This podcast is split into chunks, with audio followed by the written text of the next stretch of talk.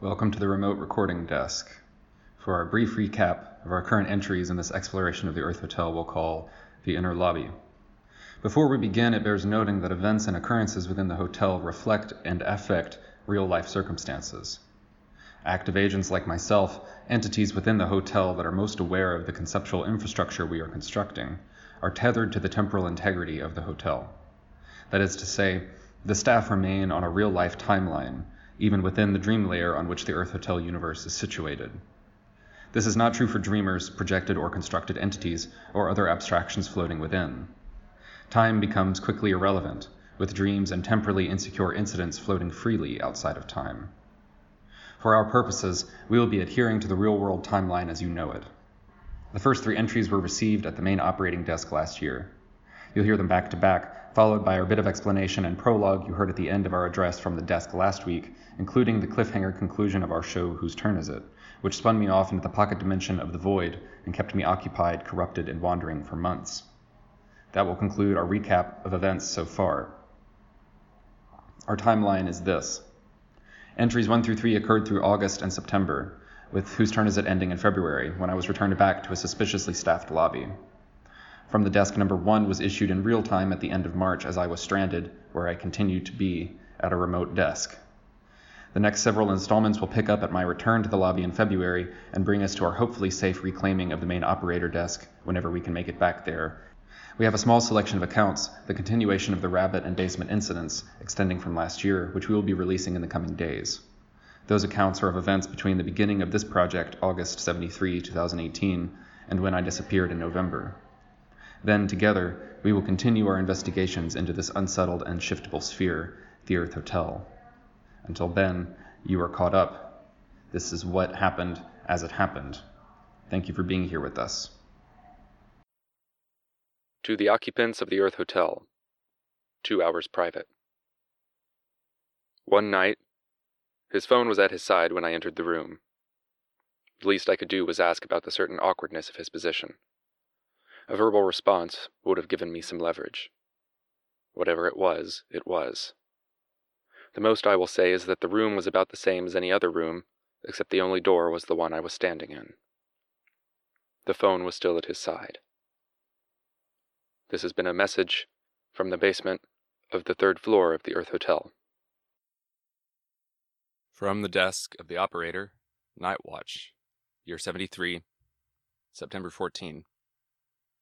The intercom atop the marble alerted me to a situation in an obscure sector of the hotel, uncharted currently and hitherto unknown to the staff. I answered and captured only a fragment to record.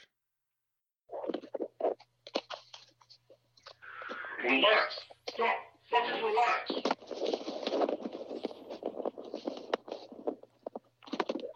You can go to hell if you want to do that. So what did you decide to do? Brought that into yourself, you stupid smile did this. And you can just pull it out, move it.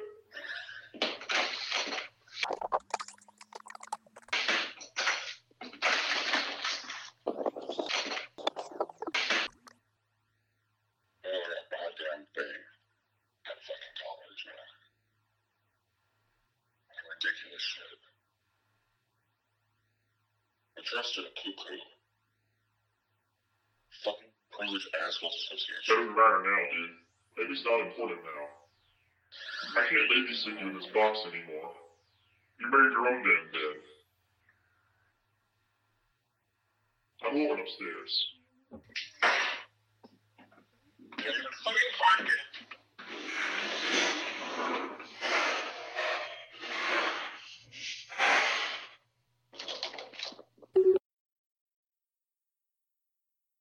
After the call ended, I notified collections and we searched a few of the nearest accessible staircases.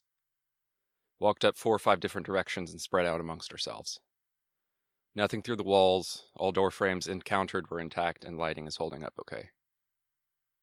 We figured this was related somehow with the new talk of recording phone calls in house. I asked Tech if they had picked up the recorders we had left on 447F, and none were recovered. Our best option, according to Inner Discourse with MD, is to collect smaller exchanges and distribute more regularly.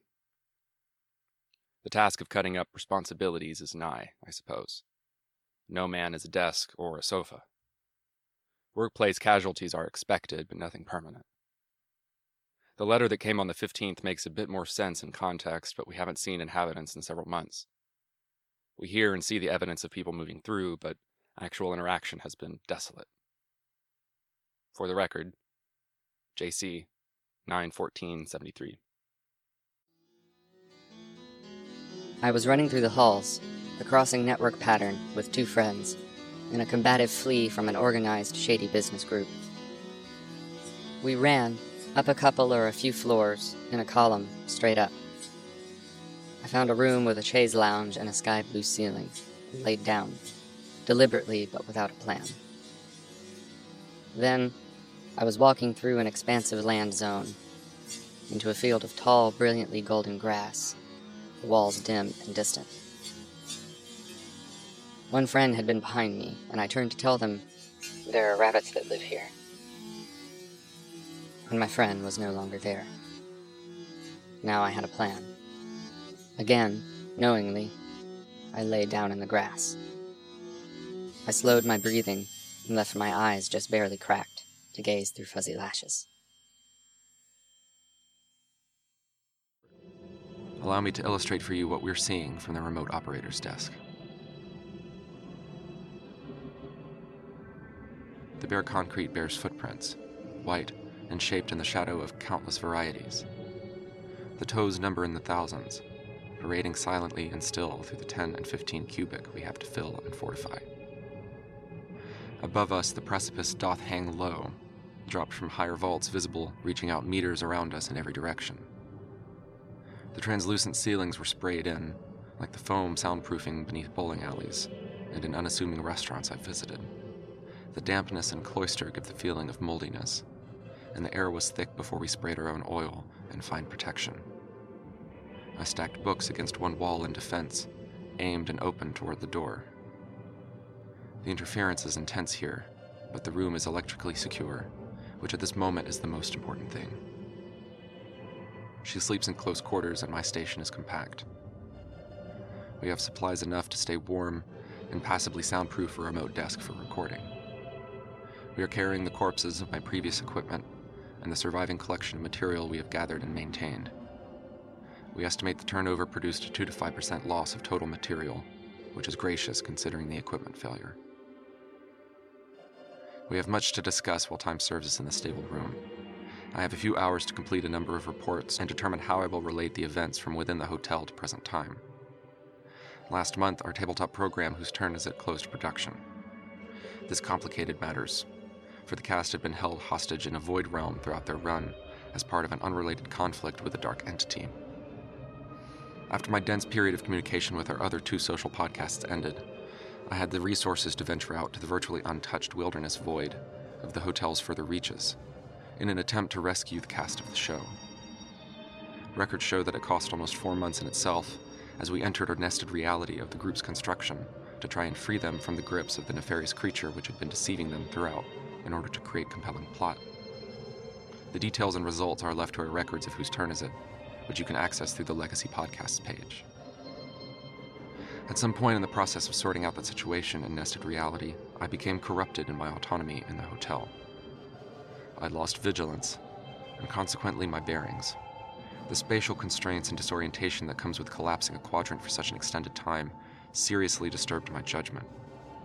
The plan I left with my oversecretary was to span November through mid December 73. I regained consciousness in mid February.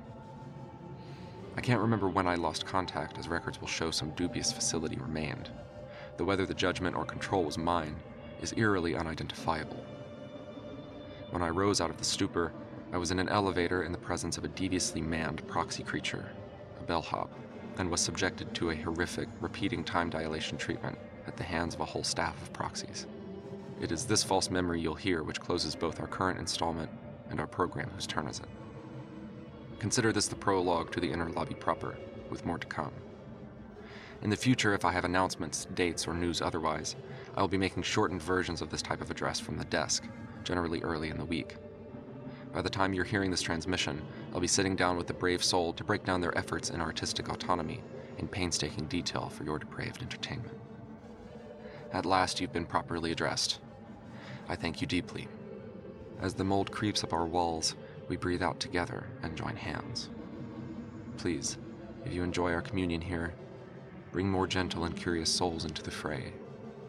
Invite them to the cluster in which we gather. Tonight we sleep in a dimly lit blanket, but tomorrow night we feast like kings on the shadows of our dead fathers. I was Jackie, saying good night from the operator desk. This remains the Earth Hotel.